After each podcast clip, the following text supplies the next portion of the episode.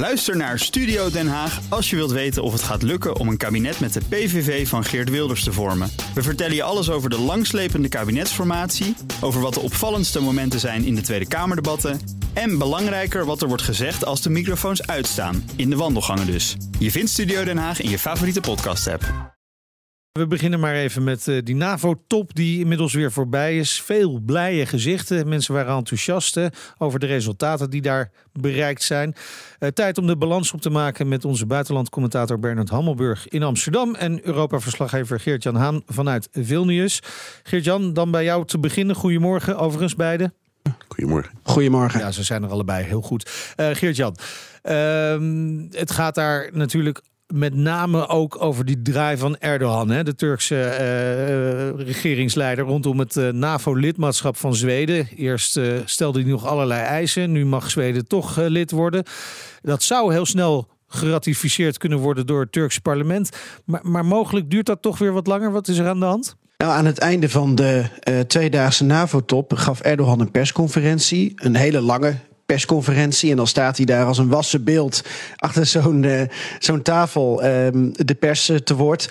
En wat hij aangaf was dat uh, het Turkse parlement voorlopig niet. De, deze NAVO-toetreding van Zweden gaat ratificeren. Niet omdat het het niet zou willen, maar simpelweg omdat het met reces is en niet voor oktober terugkomt.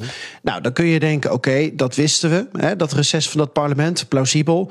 Maar um, Stoltenberg gaf eerder al aan, uh, ja, uh, in principe gaat dit te snel komen. En ik sprak ook nog met de Tsjechische president Petr Pavel. En die zei, ja, Erdogan heeft tegen ons gezegd... binnen enkele weken is de kogel door de kerk. Is dit hele eigenlijk bureaucratische geëmmer, uh, is het klaar? En ja, daarom waren er toch wel wenkbrauwen die gingen fronsen. Ja, maar verwacht je dan dat hij toch nog mogelijk weer aanvullende eisen gaat stellen? Met Erdogan weet je het nooit. Uh, mijn persoonlijke opvatting is op basis van wat hij heeft gekregen. Uh, dat, dat, daar, daar zou ik ook best tevreden mee kunnen zijn. Ja. Ja, precies. Goed, dan gaan we even naar uh, Zelensky. Die heeft toch wel een beetje op zijn donder gehad hè, van de Britse minister van Defensie. Omdat hij ja, uh, veel zou eisen. Uh, misschien niet zo dankbaar zou zijn voor wat hij allemaal krijgt aan wapenleveranciers. leveranties. Ber Bernard verklaart ja, toch dat, het standje van de Britse minister.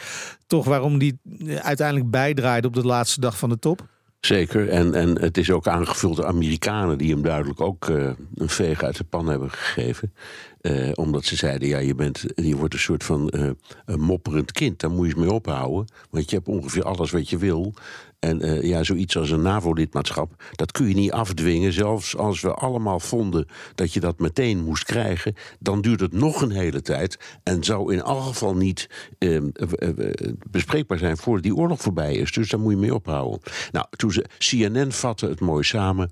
Toen hij in plaats van gemopper voor de diplomatieke koers. Nou, dat, dat was ook zo, want uiteindelijk heeft hij geluisterd en heel keurig, uh, en terecht denk ik ook, uh, de, de, de NAVO-leden uh, en ook wel, en vooral natuurlijk de G7, die, die langdurige hulp heeft toegezegd, die heeft hij dan bedankt en terecht.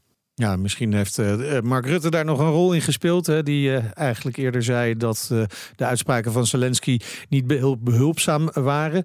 Um... Nee, nou, dat past inderdaad in patroonmijnen. Want er was echt, nou ja, ik zeg het, onder, onder meer NAVO-leden een beetje. Ja. Ze waren een beetje prikkelbaar over, over, de, ja, over de, de, de, de drammende Zelensky. Aan de andere kant hebben wij het in deze samenvattingen wel eens. Um, over uh, de Haan-doctrine, zoals ik hem noem. Uh, uiteindelijk uh, heeft Zelensky een geweldige eigenschap. Hij krijgt uiteindelijk alles voor elkaar. Dus ook hier is misschien het laatste woord nog niet over gesproken. Ja, maar Geert-Jan... Nee, mag ik dat aanvullen? Ja? Uh, want uh, ik sprak ook de Belgische premier De Croo. En, en uh, je weet hoe het Vlaams een mooie taal kan zijn. Um, hij zei inderdaad tegen mij... nou, toen we de, de Leopards... Toen, toen Zelensky om tanks vroeg... aarzelden wij, maar kreeg hij ze. Hetzelfde gold voor een heleboel andere dingen. En dan in het Vlaams... Zelensky bekomt toch wel wat hij wil. Ja, en, en dan heeft hij dat misschien ook wel gekregen voor een groot deel. Want Geert-Jan, hoe kijk je naar wat Zelensky uiteindelijk uit die top heeft gekregen? Veel. Ik denk dat um, de frictie er met name zit niet in dat NAVO-lidmaatschap, maar in een, een soort van tijdpad richting dat NAVO-lidmaatschap. Dat er misschien een jaar op zou zijn geplakt of iets concreters dan nu. Nu hebben ze een NAVO-Oekraïne-raad in het leven geroepen. Dat betekent dat ze eigenlijk als gelijken met elkaar, ehm, als NAVO en Oekraïne met elkaar in gesprek uh, uh, kunnen gaan. Als er een crisis is, mag Oekraïne die raad bij elkaar roepen. Nou, dat is misschien uh, best een interessant platform. Maar ja, daar kom je niet zomaar mee thuis als Zelensky. Ik denk wel, Bernard Hintel, op die G7-veiligheidsmaatregelen. Ik denk dat dat um, eigenlijk de belangrijkste winst is. Naast een heleboel wapens natuurlijk. Um, als ik dat heel kort mag proberen uit te leggen, Meijnerd, want we zijn op een NAVO-top en ineens wordt de G7 erbij ja. gesleept.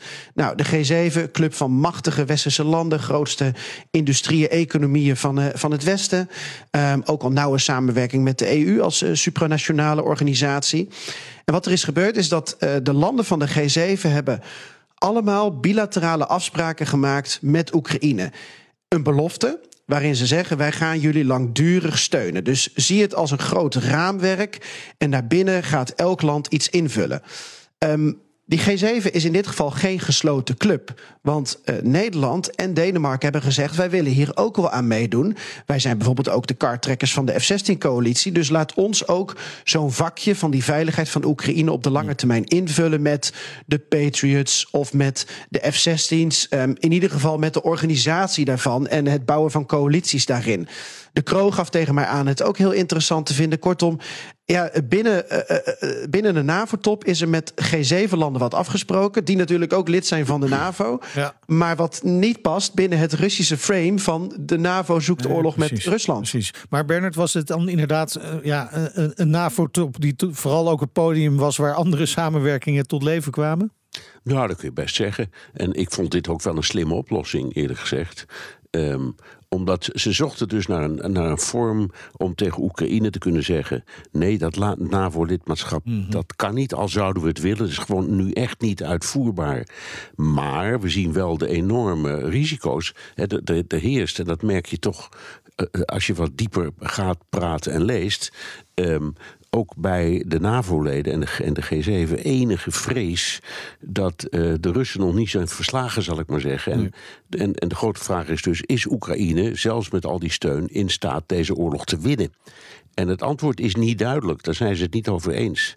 Uh, vandaar ook die discussie over uh, clustermunitie. Hè. De Amerikanen leveren nu cluster bommen. Die, die zijn 155 mm, dus die pad passen in normaal uh, uh, geschut, hè, ja. dus artillerie.